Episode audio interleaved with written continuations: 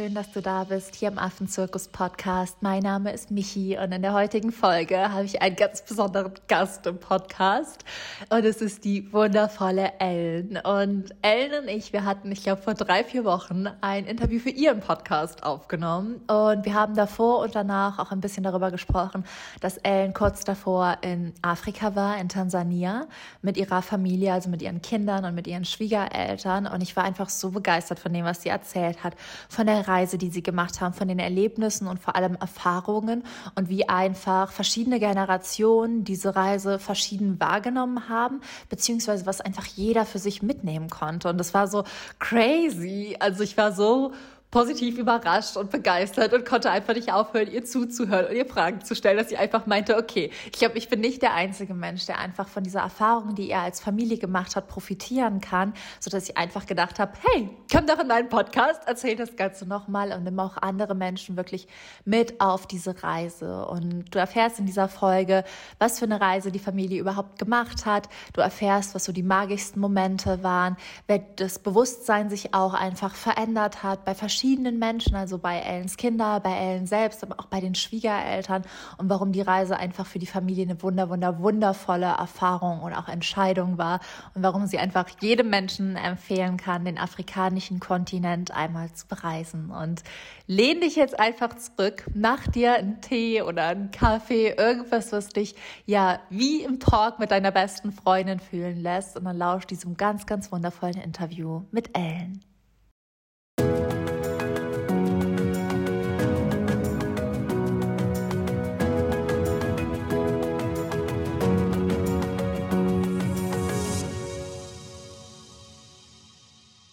So schön, dass du da bist, liebe Ellen. Ich habe schon im Intro ein bisschen was von dir angeteasert und dass wir auch schon in deinem Podcast eine gemeinsame Folge aufgenommen haben.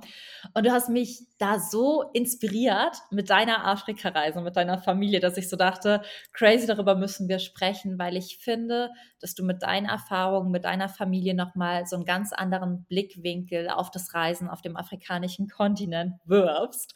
Und bevor ich da zu tief reinstarte, vor lauter Begeisterung, gehe ich einmal das Mikrofon an dich und du darfst dich erst einmal vorstellen, sagen, wer du bist, was du so machst. Ach, liebe Michi, vielen Dank für deine Einladung. Schön, dass ich heute hier sein kann und ähm, ich kriege gerade auch voll Gänsehaut.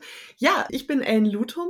Ich bin Autorin und Life-Coach, Mutter von drei fast erwachsenen Töchtern, verheiratet und ich war tatsächlich mit meiner Familie, also meinen Kindern, meinem Mann und auch meinen Schwiegereltern in den Herbstferien dieses Jahr zwei Wochen in Afrika und ja, die Begeisterung ist bei uns riesengroß. Wir sind immer noch total geflasht von dem, was wir erlebt haben und nachhaltig hat das ganz, ganz viel bei uns gemacht, ja.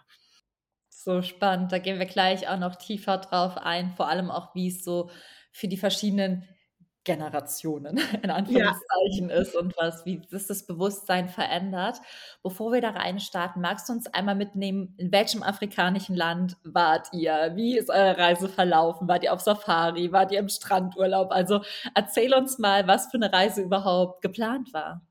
Ja, wir waren ähm, in Tansania und haben uns auch bewusst für Tansania entschieden. Wir wollten eine Safari machen und einen Strandurlaub. Also wir waren auch auf Sansibar und haben im Vorfeld diese Reise auch geplant über einen Reiseveranstalter und haben uns bewusst für Tansania entschieden, weil die Aussagen einfach waren, dass es touristisch noch nicht so überlaufen ist, noch sehr viel Natur da ist.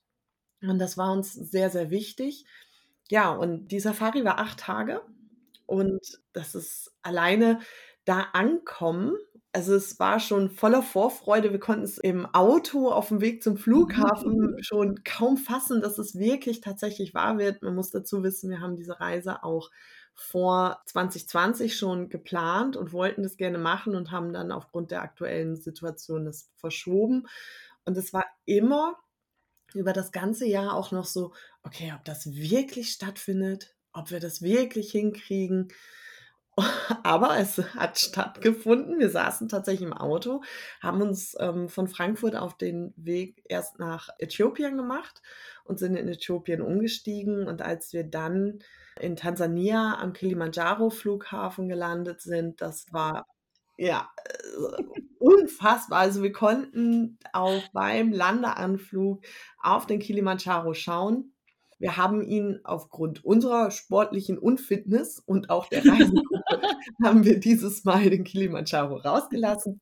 Wir sind dann erstmal ganz entspannt in der Unterkunft angekommen und das war schon beeindruckend, weil wir mit dem Jeep dann direkt bis hinter Arusha gefahren sind und da siehst du schon viel. Ja. Aber du siehst natürlich noch gar nicht das so Schlimme. Und diese Unterkunft war auch sehr, ähm, eingezäunt und bewacht. Und das war schon ein komisches Gefühl, kann ich nicht anders sagen. Und es ist auch ein komisches Gefühl, dass drumherum Menschen in Häusern wohnen, die wir gar nicht unbedingt als bewohnbar einordnen würden. Und wir steigen dann in einem sehr schönen Hotel ab. Also, es hat schon was gemacht, ja. Und wir sind dann am nächsten Tag mit der Safari gestartet, hatten unseren privaten Guide, der auch die ganze Safari bei uns war. Das war der Zuma und der war großartig, weil er auch fließend Deutsch sprach, was für meine Schwiegereltern sehr schön war. Und er hat so Spaß mit uns gehabt, weil wir auch sehr viel Interesse an dem Drumherum hatten und viel wissen wollten, viel von der Geschichte wissen wollten. Ja, und dann sind wir in den ersten Nationalpark und haben tatsächlich den ersten Elefanten gesehen. Der war dann aber, ich weiß nicht wie viel, wie weit weg und wir waren schon völlig geflasht. Kann ich so gut verstehen.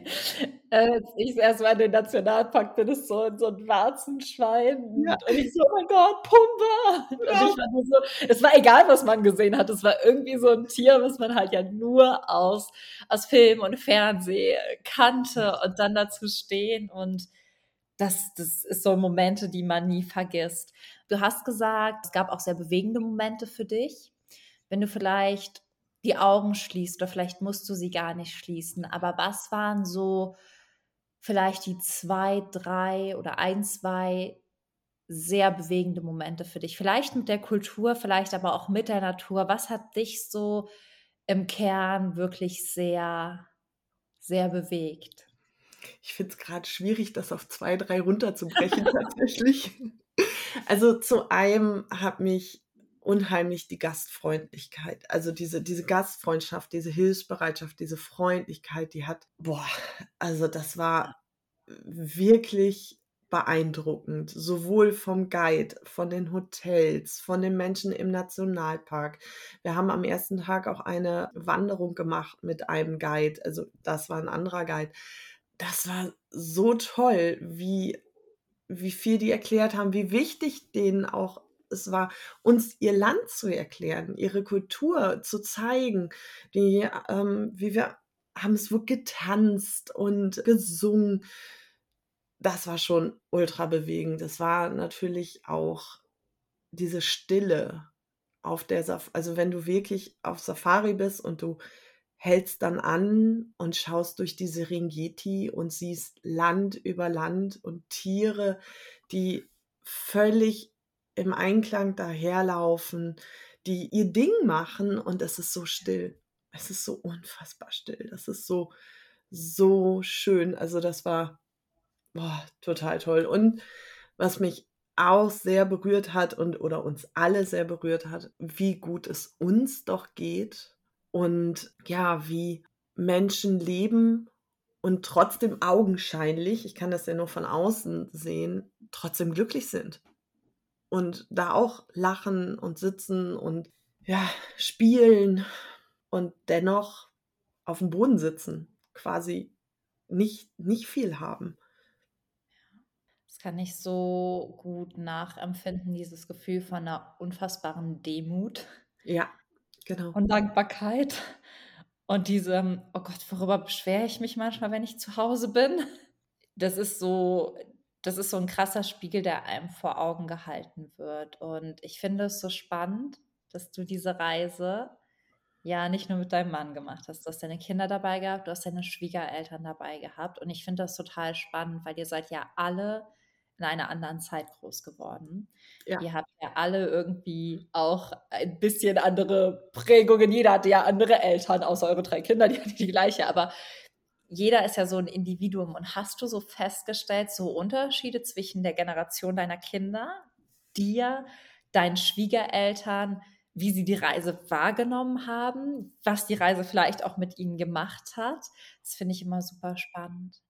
Die Reise war für alle, für alle Beteiligten unfassbar prägend. Jeder hat sehr, sehr viel da mitgenommen auf seine eigene Art und Weise. Ich kann ähm, echt so sagen, für mich war es ein großes Verständnis, auch da, du hast es gerade so schön gesagt, so die Demut, wo wir unterstützen und wo wir helfen dürfen. Für meine Kinder war es nochmal, gerade meine mittlere Tochter möchte gerne nach dem Abi irgendwo, da haben wir schon drüber gesprochen, so ein halbes Jahr ihren Dienst an der Gesellschaft leisten und auch gerne die Welt bereisen. Und für mich ist es total selbstverständlich. Also für mich ist so klar, ja, mach das. Ja. Das passt so. Und das verändert halt so die Wahrnehmung, dieses Reisen und auch gerade in andere Länder, andere Kulturen. Es verändert so unsere Wahrnehmung. Und das ist auch bei meinen Schwiegereltern passiert. Die waren unfassbar dankbar, dass sie das tun konnten, dass sie das erleben durften weil auch da aufgrund sprachlicher Barrieren wäre es für sie sehr schwer gewesen, alleine zu fliegen. Und auch die körperliche Anstrengung, machen wir uns nichts vor, eine Safari ist sehr anstrengend. Und ähm, so waren wir halt gemeinsam da und konnten uns gemeinsam unterstützen. Und ja, für meinen Mann, also für Markus und mich, ist es so auch nochmal so bewusst geworden, wie viele Möglichkeiten wir haben, ähm, zu helfen, zu unterstützen. Und ja, auch uns vielleicht über manche banalen Sachen gar nicht so aufzuregen, weil ähm, wir haben es so gut. Ja. Und ähm, das gilt aber auch, also auch für meine beiden anderen Töchter, die sind da, die haben so viel mitgenommen, die sind so über sich hinausgewachsen. Meine jüngste Tochter ist 14, die hat ja nur Englisch gesprochen und ist selber auch so erstaunt gewesen, dass sie das so gut konnte und ähm, gemacht mhm. hat. Ja, das war für alle ein ganz einmaliges Erlebnis und ich kann jeden nur empfehlen, das zu tun. Definitiv. Mega. Ich bin so ein bisschen gespannt in eure, ich würde gerne in eure Reiseplanung nochmal eintauchen von wem kam so die Idee? War das so, dass ihr gesagt habt, oh, wir würden das gerne machen und wir machen das mit den Kindern und die Schwiegereltern haben sich dann eingeklinkt oder war das so ein Traum der Schwiegereltern und wir haben gedacht, wir machen das jetzt mal mit denen?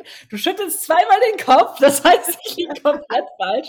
Wie kam es dazu? Weil ich, ich finde das so wichtig und wertvoll zu sagen, so eine, so eine Reise, die auch deine eigene Persönlichkeit und deine eigene Wahrnehmung, dein eigenes Bewusstsein erweitert, ist nicht nur was für jemand nach dem Abi, weil auch 14-Jährige, also für deine jüngste Tochter, die können so viel mitnehmen, so viel über sich selbst sein, so ein Selbstbewusstsein auch bekommen. Gleichwohl aber auch ältere Menschen, wo wir jetzt sagen, ja, die werden vielleicht eigentlich zu alt, die dadurch auch nochmal ganz neue Perspektiven gewinnen. Dieses ist, man ist nie zu alt, man ist nie zu jung. Aber wie kam es so bei euch dazu, dass ihr gesagt habt, okay, wir alle zusammen, wir machen das jetzt? Also äh, zum Thema zu alt hatten wir tatsächlich eine parallele Reisegruppe und da war der älteste Teilnehmer 82. Also so viel dazu. Ja, wie kam das? Meine Eltern haben diese Reise vor fünf oder sechs Jahren schon gemacht und waren, sind auch bis heute völlig begeistert davon. Und das war so, wo ich gedacht habe, boah, ich möchte das auch gerne und ich möchte das gerne mit meinen Kindern erleben. Und es war tatsächlich dann so, dass wir, ja, das können wir uns gut vorstellen. Und dann kam der Impuls, ich weiß gar nicht wann und wie und wo, der Impuls kam von mir, dass ich gesagt habe, sollen wir nicht, also dass ich im Gespräch zu meinem Mann gesagt habe, sollen wir deine Eltern nicht fragen, ob sie auch mit wollen. Das werden sie alleine nicht tun und ich kann mir vorstellen, dass sie das auch wahnsinnig interessiert und genauso war es. Also die waren mhm. da auch total begeistert von und haben auch diese Reise als ja, einmaliges Erlebnis erlebt und wahrgenommen. Und es ist auch wirklich spannend gewesen, mit drei Generationen unterwegs zu sein. Und da auch jetzt mal völlig bewertungsfrei zu sehen, wer nimmt denn was wie wahr und wer ist wie wo mit seinen Themen unterwegs. Und ja, das war einfach sehr spannend und natürlich auch an der einen oder anderen Stelle mal herausfordernd. Ähm, das ist es aber immer, egal wo ich bin, wenn ich in einer, mit mehreren Generationen unterwegs bin. Und ja, du hast es gerade schon gesagt, das Selbstbewusstsein wächst so. Ja, genau, weil wir uns unserer selbst so bewusst werden. Und ich glaube, für mich sagen zu können, dass das Reisen ein großartiges Geschenk ist, um über den eigenen Tellerrand hinaus zu gucken. Ja. Und das mit meinen Kindern zu erleben und meinen Schwiegereltern ist ein großartiges Geschenk. Ja, Wahnsinn. Glaube ich auch. Und ich kann auch nur sagen, man ist nie zu alt, nie zu jung. Die älteste Freiwilligenhelferin, die ich äh, hatte, war 71, also war nicht 82, er war 71 und sie hat da auch angepackt und die Schubkarren und ist so aufgeblüht und hat auch einfach gemerkt, ich bin gar nicht so alt, wie manche denken, dass ich bin. Also ich kann noch viel mehr als jemand andere zutrauen. Und das war einfach so süß, weil sie am Ende, wir waren in so einer Bar und das ist so ein Bild, was sich ganz, ganz tief in mein Herz eingebrannt hat. Diese ältere Frau, die ich heute auch gar nicht mehr so alt finde wie damals mit 18, stand einfach da in so einem ganz weiten Kleid und hat in so einer, ja, es war wie so eine Buschbar, kann man sich vorstellen, es war alles mit Holzverschlägen und wir haben da zusammen gefeiert und sie war am Tanzen und sie sah auf einmal so jung aus, sie hat sich so frei bewegt, sie hat die Arme genutzt, sie hat im Rhythmus in der Musik und ich dachte so, boah, krass, ich habe sie ankommen sehen und ich habe sie zwei Wochen später da tanzen sehen. Ich dachte mir nur so, was neue Erfahrungen, das ist der Wund, das ist der Jungbrunnen. das ist gefühlt der Jungbrunnen für manche Menschen, neue Erfahrungen zu machen, wieder ein Bewusstsein dafür zu bekommen. 71 ist eine Zahl und ja, wir sehen Leute in der Werbung dann mit dem Rollator irgendwo rumschuckeln, aber das muss nicht so sein. Es kann so sein, aber es muss nicht so sein. Und ich darf in mich reinspüren, wie es bei mir ist und was gerade für mich ansteht. Und deswegen so cool, dass ihr die Schwiegereltern, eure Schwiegereltern, deine, da eingeladen habt auf diese Reise und mitgenommen habt, weil das hat denen eine Tür geöffnet, wie du sagtest, die sich für sie sonst nie geöffnet hätte, vermutlich. Nee, genau. Ich weiß nicht, ob sie es gemacht hätten. Also wir haben sie eingeladen mitzufahren. Wir haben nicht eingeladen, diese Reise zu machen, wollte ich nur mal so sagen. Das war nochmal wichtig. Äh, das haben wir jeder selbst gemacht. Und auch das ist immer so, wir denken oft so in, in Geld und was wir wofür zahlen müssen.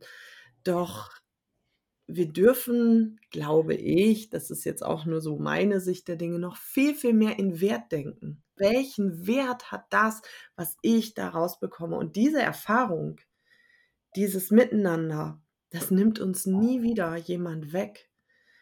Diese Bilder, die wir gesehen haben, diese Erlebnisse, die wir hatten. Also wir saßen am, ich glaube, vorletzten Tag unserer Safari war das.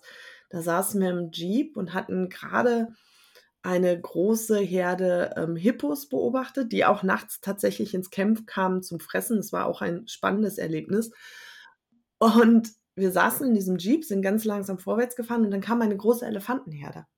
Und wir waren umgeben von diesen Elefanten und es war mucksmäusenstill im Jeep, weil sie sowohl hinter uns als vor uns seitlich überall waren. Und sie haben sich an uns nicht gestört, das war total okay, aber es war ein so ehrfürchtiger Moment, wo wir auch jeder von uns wussten, okay, wenn da jetzt jemand sauer wird, sind wir nur ganz, ganz kleine Lichter hier und die sind uns einfach so wahnsinnig überlegen. Die haben nichts gemacht, die sind einfach an uns weitergelaufen mit ihren Kindern, mit dem großen Bullen und es war so, so toll, dieses Erlebnis, diese Ehrfurcht, alle gemeinsam zu erleben.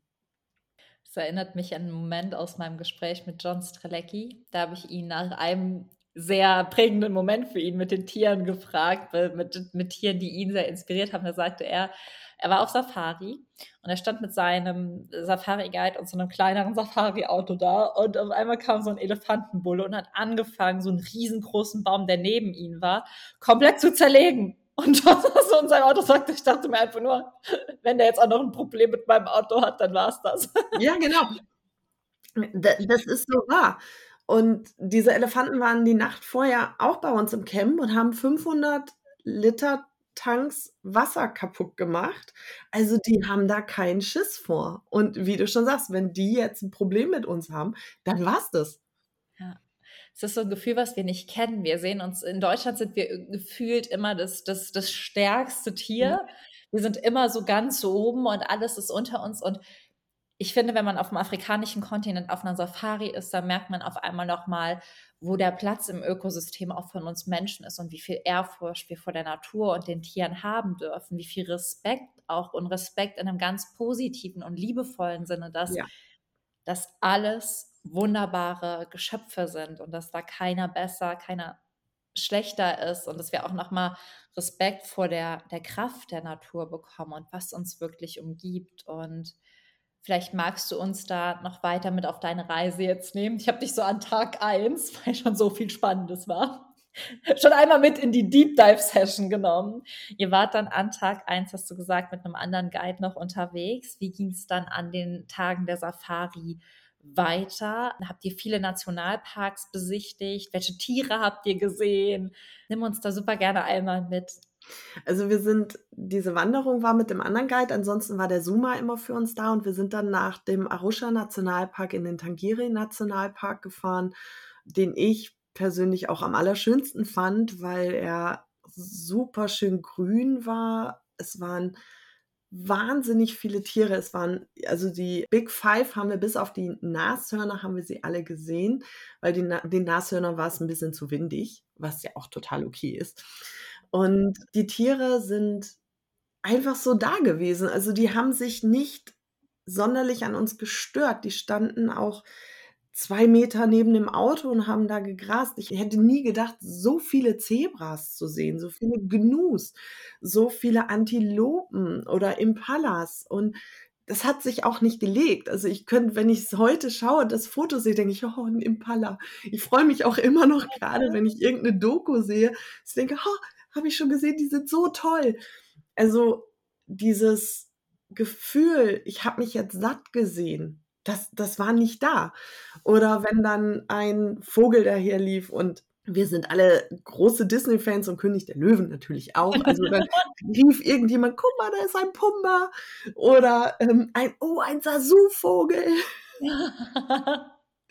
Und der Zoomer hatte einfach einen so großartigen Blick darauf, weil er hat ganz viel gesehen und dann gehalten und uns so darauf aufmerksam gemacht. Das war ganz, ganz toll. Also wir waren wirklich Gast in der Natur und nicht so, wie es sonst ist. Wie du gesagt hast, hier in Deutschland sind die Menschen so quasi Könige und alles ist unter uns. Nee, wir waren Gäste in der Natur und wir haben die Natur gewertschätzt. Wir haben die Natur so gelassen, wie es ist. Also es ist keiner aus dem, aus dem Jeep ausgestiegen. Wir sind dann auch in der Tarangiri und in der Serengeti waren wir in Camps und es gab keinen Zaun.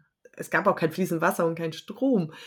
Und wir sind aus dem Jeep gestiegen und ich habe mich umgehört gedacht, das ist jetzt ein Scherz, oder? Weil direkt eine Giraffe hinter uns stand und die ist auch nicht weggegangen. Und wir waren die kleinen Lichter, die da unten standen und gedacht haben, wow, cool. Und die so, ja, wir haben hier keine Zäune, wir sind Gäste und so verhalten wir uns auch. Wir haben unseren Müll in Plätzen weggeworfen, nicht einfach in die Natur. Wir haben geschaut, dass wir weniger Müll ver, äh, verursachen. Ja. Wir haben viel nachhaltiger gelebt und es war so leicht und das hat so Spaß gemacht. Das war überhaupt gar kein Opfer, sondern wir haben diese wertvolle Natur gesehen und die haben wir ja hier in Deutschland auch und haben gedacht, ja, das tun wir gerne. Das machen wir wirklich gerne.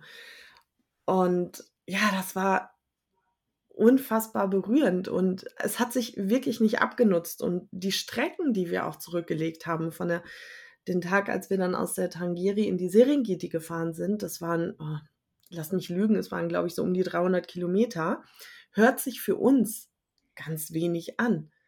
Aber fahr mal durch so einen Nationalpark, wo es keine Straßen gibt, wo nur Schotter ist. Also ich hatte keine Rückenschmerzen mehr, weil mein ganzer Rücken eingerodet war. Vibrationsplatte pur. Das ganze Auto ja. war völlig staubig.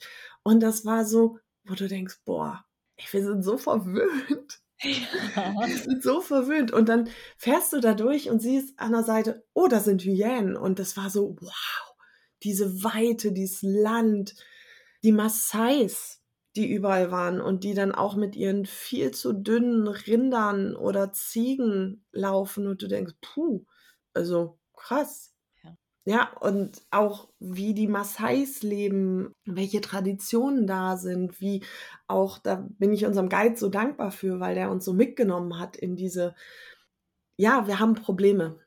Wir haben Probleme. Es ist hier ein groß, eine große Kluft zwischen Tradition und der Moderne. Und das dürfen wir überbrücken. Und es geht auch nicht darum, den Traditionen jetzt zu sagen, dass das nicht mehr geht oder nicht richtig ist, sondern wie kriegen wir es hin? Was können wir tun? Und das waren sehr nachdenklich machende Gespräche. Und ich bin ihm wirklich dankbar dafür, dass er das auch einfach so gesagt hat, dass er es mitgekriegt hat, auch in den Momenten, wenn wir gesprochen haben, uns im Auto unterhalten haben, hat er das gehört und ist dann darauf eingegangen es war super wertvoll. Das kann man überhaupt nicht. Ja, ich, also ich komme gerade auch wieder voll rein in dieses Gefühl. Ähm, schön. Ja, auch die Serengeti, was Menschen da auch getan haben, sich eingesetzt haben, damit dieser Platz, damit dieses Land ein geschützter Platz für die Tiere ist. Und davon brauchen wir noch viel, viel mehr.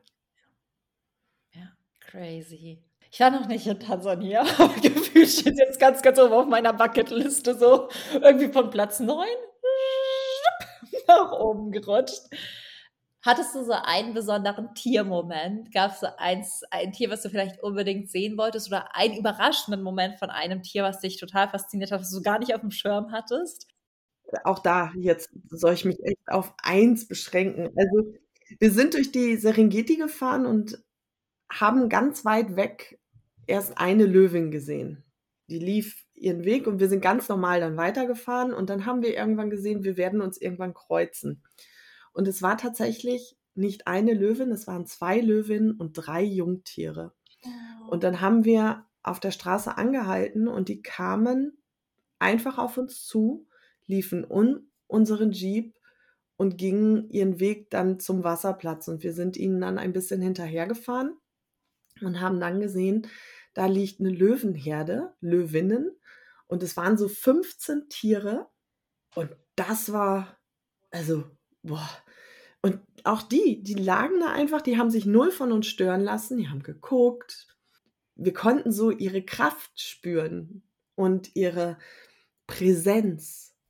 Und es ist schon wohl korrekt, dass das der König der Tiere ist.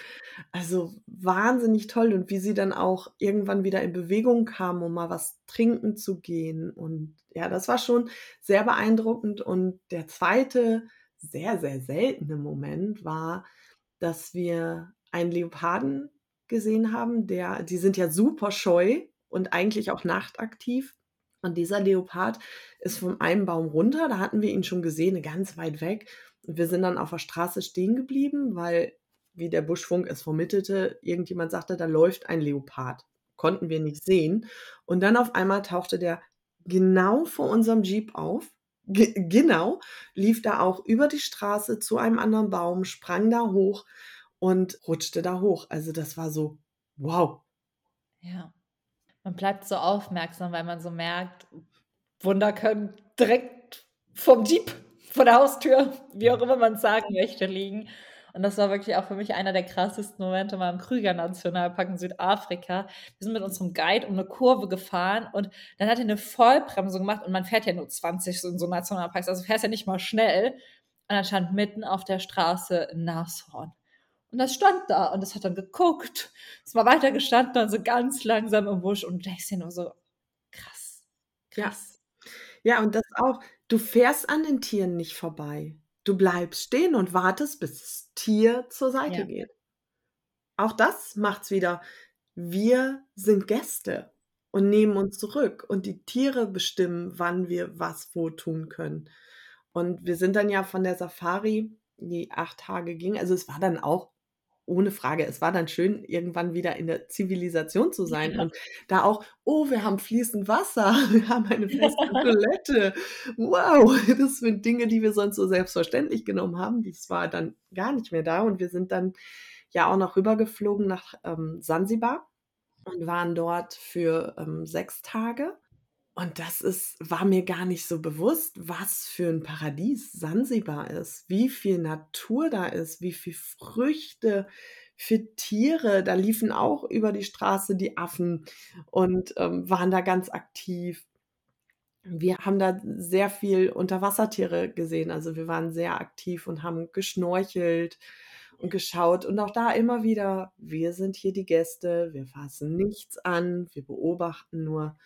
Und das ist so schön zu sehen, dass das auch einfach geht, dass wir das können. Mega krass.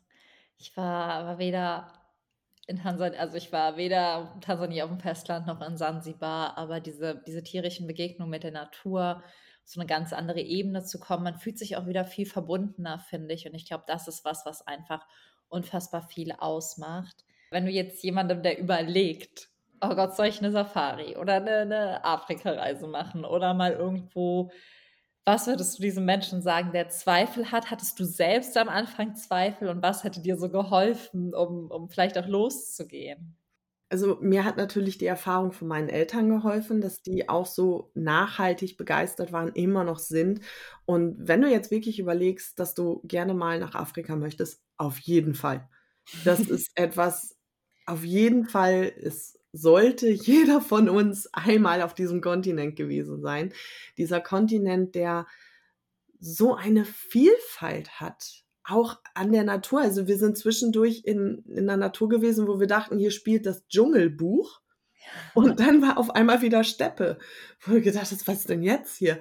Also das wahrzunehmen, sich auch verbunden zu fühlen, zu erleben, ja, auf jeden Fall. Also, und es muss ja auch gar nicht immer so teuer sein. Es gibt so viele Möglichkeiten. Wir haben das auf Sansibar, hatten wir eine Tour mit einer internationalen Gruppe, so. Und das war so spannend zu sehen, wie viele auch in Hostels unterwegs waren und auch da geschaut haben, dass sie zum Beispiel nur ein Frühstück hatten und dann abends immer einheimisch da unterwegs waren. Und es ist für jeden was da. Es geht. Und die Safari, ja, mit einem Guide würde ich es tun, weil die Guides einfach auch die Straßenverhältnisse und die Unterbringung recht gut kennen, manchmal auch mehr sehen und ich es auch viel zu anstrengend finden würde, da selber zu fahren. Aber auch das geht, kann, ist alles möglich. Und ja, dieses, was wollen wir, also du hast gerade John Strackley erwähnt, lass uns doch viel mehr Museumsmomente sammeln, lass uns doch viel mehr Dinge erleben, Momente erleben, von denen wir so zehren. Und du merkst vielleicht gerade, wie begeistert ich immer noch bin. Meine Reise ist schon vier Wochen her und es ist, als wäre es gestern gewesen. Als wäre ich noch mittendrin. Und genauso ist das auch bei meinen Kindern und meinen Schwiegereltern. Wenn wir jetzt diese, uns diese Bilder alle anschauen, das ist unbeschreiblich, in was für ein Lebensgefühl wir da kommen. Also ja, machen. Definitiv machen. Und ich bin mir auch sicher, dass ich nicht zum letzten Mal in Afrika gewesen bin. Dass auch da dieser Kontinent so viel für mich bereithält, so viel es sich auch einfach lohnt, hinzuschauen ich sitze hier auch schon wie so im Traummodus. Könnte dir so, so, ich sehe schon so vor meinem inneren Auge, tut sich gerade schon so ein Bild auf und denke mir nur so, ich fange so an ab zu, so wie in Trance, weil ich mir so denke, Wahnsinn, man spürt halt auch richtig dieses Gefühl, was in deinen Worten liegt und deswegen so ein großes Danke an dich, dass du das teilst. Hast du zu der Reise noch etwas, was du so unbedingt Menschen mit auf den Weg geben magst, oder wo du sagst, den Moment würde ich noch gerne teilen oder die Erkenntnis oder die Erfahrung? Ja, das möchte ich auch völlig wertfrei da reingeben. Ich möchte dich einladen zu überdenken, wie viele Dinge du brauchst. Wie viele Dinge du brauchst, um glücklich zu sein. Und für uns ist es, das nicht erst seit der Afrika-Reise, aber es hat das noch sehr bestärkt. Wir schenken uns bewusst weniger Dinge zu Weihnachten oder auch zu Geburtstagen, sondern schauen, mit welchem Geld wir anderen Menschen helfen können, die diese Ressourcen nicht haben. Und da bin ich auch unserem Guide sehr, sehr dankbar. Wir sind am ersten Tag der Reise äh, der Safari zu einer Schule gefahren, die sich um Waisenkinder und um verstoßene Maasai-Kinder kümmert und die nicht nur die Schulbildung finanziert, sondern auch eine Ausbildung in der Gastro, damit sie also Hilfe zur Selbsthilfe bekommen. Und für uns war das ein ganz tolles Projekt, ja. was wir auch einfach gerne unterstützen möchten. Und ich weiß jetzt zu Weihnachten, es appellieren alle an Spendenbereitschaft und sagen das. Aber die Frage, die ich dir wirklich einfach mitgeben möchte, wenn du ein Teil weniger für 25 Euro hast, ist das etwas, was einem anderen Kind in einem anderen Land die Schulbildung ermöglicht. Und frage dich einfach, was kannst du tun? Und diese Reisen, dieses über den Tellerrand hinausschauen, öffnen einem auch einfach das Herz. Ich will jetzt nicht sagen, das Mitleid, das brauchen die Menschen nicht, die brauchen Mitgefühl. Und schau einfach, was kannst du tun? Und schau auch mal hin, was passiert, wenn wir es nicht tun. Das sind nämlich keine schönen Bilder. Das stimmt. Und da auch so als Info, jeder kann ja irgendwie irgendwas machen und man muss ja nicht die ganze Welt retten. Aber nee, genau. die Ressourcen, die du hast, was kannst du damit bewegen? Für andere ist so ein wichtiger und wertvoller Gedanke und auch wirklich zu sehen. Es ist wirklich, ähm, Marc und ich, wir haben ja auch zwei Mädchen in Simbabwe, denen wir die Schule bezahlen, von einem guten Freund von uns, der da lebt. Und das kostet für beide Kinder, für diese drei Monate immer, es ist immer drei Monatsterms, 30 US-Dollar. Also 25 Euro für drei Monate. Und das zeigt auch nochmal, es muss nicht die Welt sein, aber hat nicht jeder von uns irgendwie, das sind, ich bin nicht gut in Mathe, irgendwie 7, 5, 7, 33, hast du die nicht im Monat übrig? Und macht es dir nicht Freude, was zu geben? Das ist so wichtig. Also danke für diesen Impuls. Ich habe richtig, also ich glaube, ich habe schon seit Anfang des Gesprächs Gänsehaut, aber jetzt noch mal ein kleines, kleines, kleines bisschen mehr. Danke für deine Worte und Einblicke. Und deine Worte. Das ist noch ein ganz cooles Stichwort für ein neues Projekt, wo ich jetzt von der absoluten Rührung in absolute Begeisterung hüpfe. Dein drittes Buch ist da. Tada! Tada! Magst du uns einmal von deinem dritten Buch erzählen? Ja. Wie heißt es? Worum geht es? Wo können wir es finden? Ja, The stage is yours. Yeah, danke. Ähm, ja, das dritte Buch ist da und das heißt Das Leben lieben, die Liebe leben. Und es ist mal was ganz anderes. Also es ist ein Buch aus 73 Kurzgeschichten, Impulsen, es sind ganz viele Playlists für alle möglichen Lebenslagen drin, Rezepte für ins Flow kommen. Und es geht gar nicht um Belehren oder wie du was besser machst, sondern es geht einfach darum, dass du das Buch nutzt wie eine Schatzkiste, dass du es öffnest und liest, was dir gerade gut tut. Und es war tatsächlich gar nicht so geplant. Es ist einfach so entstanden. Das sind ja eh immer die schönsten Dinge. Ja. Und weil ich auch volle Kanne drauf stehe, mehr Liebe in die Welt zu bringen, mehr. Und ich glaube fest daran, je mehr wir in unserer eigenen Liebe sind, desto mehr können wir auch geben. Also wenn der Akku selber voll ist. Und das war auch die Intention, dieses Buch zu schreiben, weil wir haben alle mal Tage, wo es ja einfach nicht rund läuft. Und was schafft denn mehr als Verbundenheit? Zu sehen, ach guck mal, da ist eine Geschichte. Und diese Geschichten sind meistens auch tatsächlich aus dem Leben, natürlich anonym. Aber ja, einfach eine Verbundenheit zu schaffen, gar nicht belehren oder ähm, etwas verbessern, optimieren, sondern verbunden zu sein, eine Verbundenheit zu sich selber zu schaffen, da wieder ins tiefe Vertrauen zu sich selber zu gehen und auch der Intuition wieder zu folgen. Genau. Vielleicht an der einen oder anderen Stelle mal den Blickwinkel zu wechseln. genau. Und ja, wo findest du es? Ich bin ja selbst Publisherin. Das heißt, du findest das Buch natürlich auf meiner Webseite im Shop enlutum-shop.de. Und da natürlich auch auf Amazon. Das ist für Selbstpublisher die ähm, einfachste Möglichkeit, sagen wir es mal so. Genau, und da kannst du es bekommen. Jetzt gerade zur Weihnachtszeit, ähm, ich habe dir gerade schon von meinen Kindern erzählt, meine Tochter hat zum ersten Buch Sei die Liebe deines Lebens ein gleichnamiges Affirmationskartenset gestaltet, illustriert. Und ähm, das gibt es da auch zu kaufen mit tollen Affirmationen für jeden Tag, die einfach bestärken, die dir vielleicht auch helfen, eine Richtung zu geben. Genau, es sind alles Familienprojekte und ja, das macht total viel Spaß.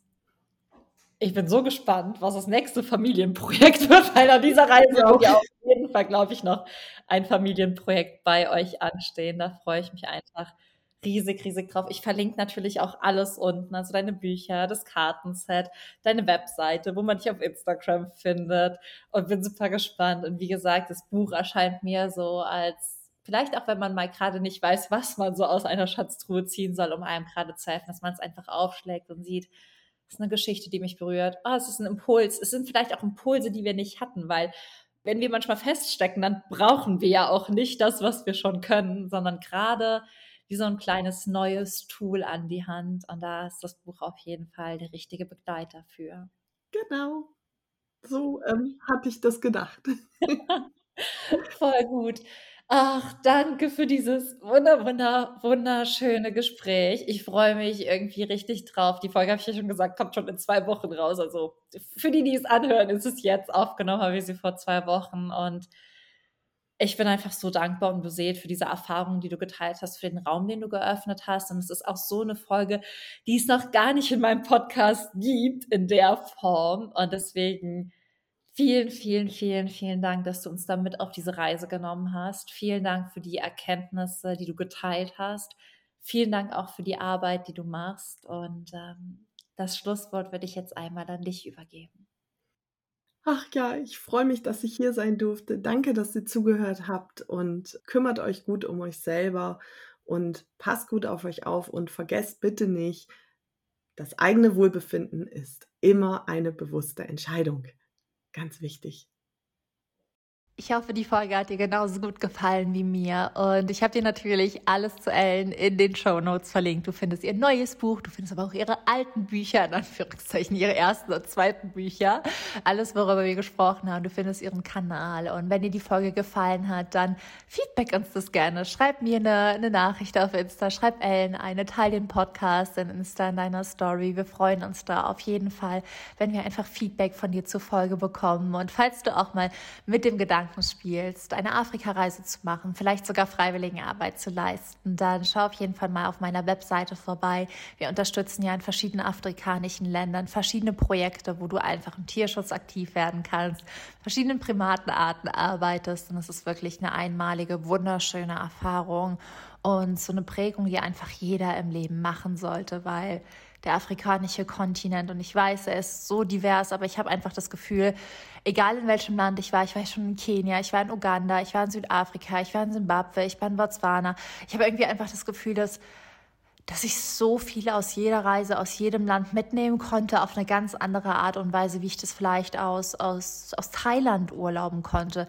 Nichtsdestotrotz, dass ich meine, meine Reisen in andere Länder auch wunderschön fand, aber irgendwas, irgendwas ist für mich auf dem afrikanischen Kontinent war es so, weiß ich nicht, kann ich nicht beschreiben, irgendwie so ein Gefühl, was für mich diese Reisen immer noch, noch viel besonders da macht. Und ja, falls du da auch einfach Lust und Freude dran hast, schau auf meiner Webseite vorbei. Ich freue mich da auf jeden Fall. Und ansonsten wünsche ich dir jetzt eine wunderschöne Woche. Ich drücke dich von ganzem, ganzem Herzen. Keep yourself wild und alles, alles Liebe, deine Michi.